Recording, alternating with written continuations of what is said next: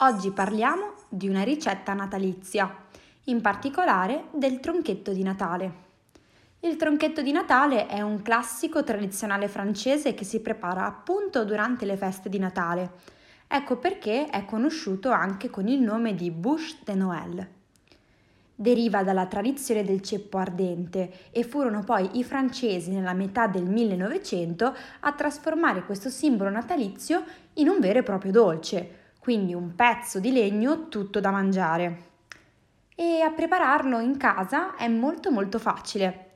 Serviranno per la base uova, zucchero, scorza di limone, farina, bagna alla vaniglia.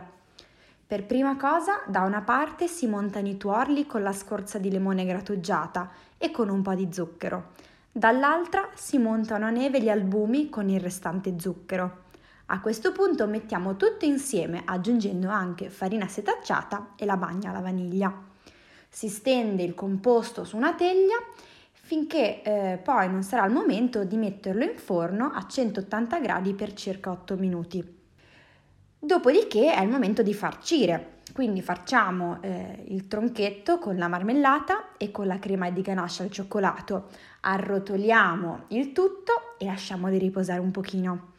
Possiamo poi tagliare alcuni pezzi e provare a comporre eh, con fantasia il nostro ceppo, il nostro tronchetto. Dopodiché ricopriamo il tronchetto di ganache al cioccolato e possiamo sbizzarrirci per creare con una spatola appunto l'effetto della corteccia.